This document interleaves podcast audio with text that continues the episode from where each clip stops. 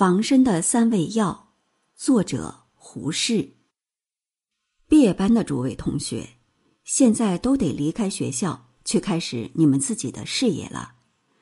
今天的典礼，我们叫做毕业。你们的学校生活现在有一个结束，现在你们开始进入一段新的生活，开始撑起自己的肩膀来挑自己的担子，所以叫做始业。我今天承毕业班同学的好意，承严校长的好意，要我来说几句话。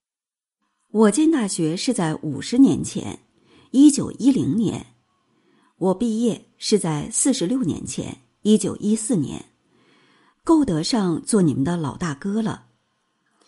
今天我用老大哥的资格，应该送你们一点小礼物。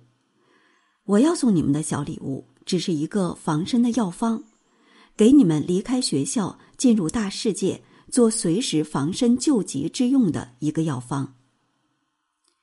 这个防身药方只有三味药，第一味药叫做问题丹，第二味药叫做兴趣散，第三味药叫做信心汤。第一味药问题丹，就是说每个人离开学校，总得带一两个麻烦。而有趣味的问题在身边作伴，这是你们入世的第一要紧的救命保单。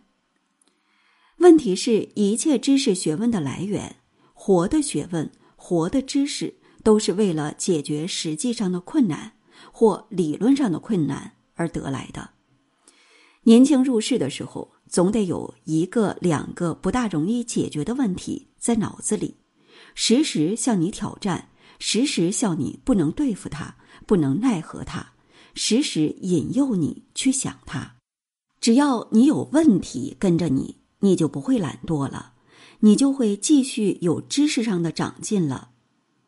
学堂里的书你带不走，仪器你带不走，先生他们不能跟你走，但是问题可以跟你走到天边。有了问题，没有书。你自会省吃省穿去买书，没有仪器，你自会卖田卖地去买仪器；没有好先生，你自会去找好师友；没有资料，你自会上天下地的去找资料。各位青年朋友，你今天离开学校，夹带里准备了几个问题跟着你走？第二味药叫做兴趣散。这就是说，每个人进入社会，总得多发展一点专门职业以外的兴趣，业余的兴趣。你们多数是学工程的，当然不愁找不到吃饭的职业。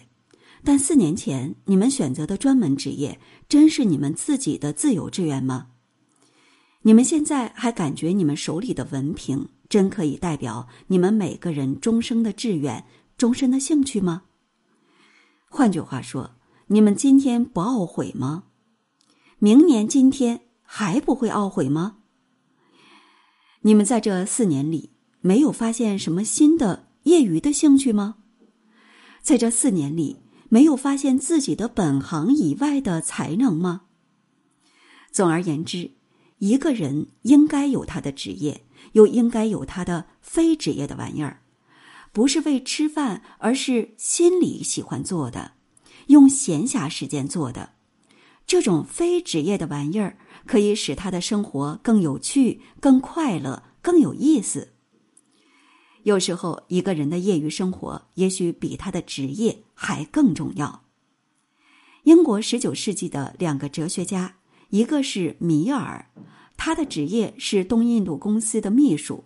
他的业余工作使他在哲学上、经济上、政治思想史上都有很大的贡献。一个是斯宾塞，他是一个测量工程师，他的业余工作使他成为一个很有势力的思想家。英国的大政治家丘吉尔，政治是他的终身职业，但他的业余兴趣很多，他在文学、历史两方面都有大成就。他用余力做油画，成绩也很好。美国总统艾森豪先生，他的终身职业是军事，人都知道他最爱打高尔夫球，但我们知道他的油画也很有功夫。各位青年朋友，你们的专门职业是不用愁的了，你们的业余兴趣是什么？你们能做的、爱做的业余活动是什么？第三味药，我叫它信心汤，这就是说。你总得有一点信心。我们生存的这个年头，看见的、听见的，往往都是可以叫我们悲观失望的，有时候竟可以叫我们伤心，叫我们发疯。这个时候，正是我们要培养我们的信心的时候。没有信心，我们真要发狂自杀了。我们的信心只有一句话：努力不会白费。没有一点努力是没有结果的。对你们学工程的青年人，我还用多举例来说明这种信心吗？工程师的人生哲学当然建筑在“努力不白费”的定律的基石之上。我只举这短短几十年里大家都知道的两个例子，一个是亨利·福特，这个人没有受过大学教育，他小时半工半读，只读了几年书。十六岁就在一小机器店里做工，每周工钱两块半美金，晚上还得去帮别家做夜工。五十七年前，他三十九岁，他创立福特汽车公司，原定资本十万美元，只招得二点八万美元。五年之后，他造成了他的最出名的 Model T 汽车，用全力制造这一种车子。一九一三年，我已在大学三年级了。福特先生创立他的第一副装配线。一九一四年，四十六年前，他就能够完全用装配线的原理来制造他的汽车了。同时，他宣布他的汽车工人每天只工作八点钟，比别处工人少一点钟，而每天最低工钱五元美金，比别人多一倍。他的汽车开始是九百五十美元一部，他逐年减低卖价，从九百五十美元只减到三百六十美元。第一次世界大战之后，减到二百九十美元一部。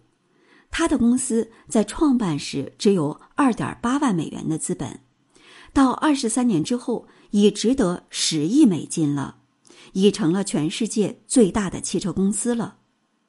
一九一五年。他造了一百万部汽车，一九二八年他造了一千五百万部车。他的装配线的原则在二十年里造成了全世界的工业新革命。福特的汽车在五十年中征服全世界的历史，还不能叫我们发生努力不白费的信心吗？第二个例子是航空工程与航空工业的历史，也是五十七年前。一九零三年十二月十七日，正是我十二整岁的生日。那一天，在北卡罗来纳州的海边基地霍克沙滩上，两个修理脚踏车的匠人兄弟两人，用他们自己制造的一架飞机在沙滩上试起飞。弟弟叫 Ovil White，他飞起了十二秒钟；哥哥叫 Wilbur White，他飞起了五十九秒钟。那是人类制造飞机飞在空中的第一次成功。现在这一天，十二月十七日是全美国庆祝的航空日，但当时并没有人注意到那两个兄弟的试验。但这两个没有受过大学教育的脚踏车修理匠人，他们并不失望，他们继续试飞，继续改良他们的飞机。一直到四年半之后，才有重要的报纸来报道那两个人的试飞。那时候，他们已能在空中飞三十八分钟了。这四十年中，航空工程的大发展，航空工业的大发展，这是你们学工程的人都知道的。航空工业在最近三十年里已成了世界最大工业的一种。我第一次看见飞机是在一九一二年。我第一次坐飞机是在一九三零年，我第一次飞过太平洋是在二十三年前，一九三七年。第一次飞过大西洋是在十五年前，一九四五年。当我第一次飞渡太平洋的时候，从香港到旧金山总共飞了七天。去年我第一次坐 jet 机，从旧金山到纽约，五个半钟点飞了三千英里。下月初我又得飞过太平洋，当天中午起飞，当天晚上就到美国西岸了。五十七年前，Kitty Hawk 沙滩上，两个脚踏车修理匠人制造的一个飞机，居然在空中飞起了十二秒。那十二秒钟的飞行，就给人类打开了一个新的时代，打开了人类的航空时代。这不够叫我们深信努力不会白费的人生观吗？古人说信心可以移山，又说功不唐捐，还说。只要功夫深，生铁磨成绣花针。年轻的朋友，你们有这种信心没有？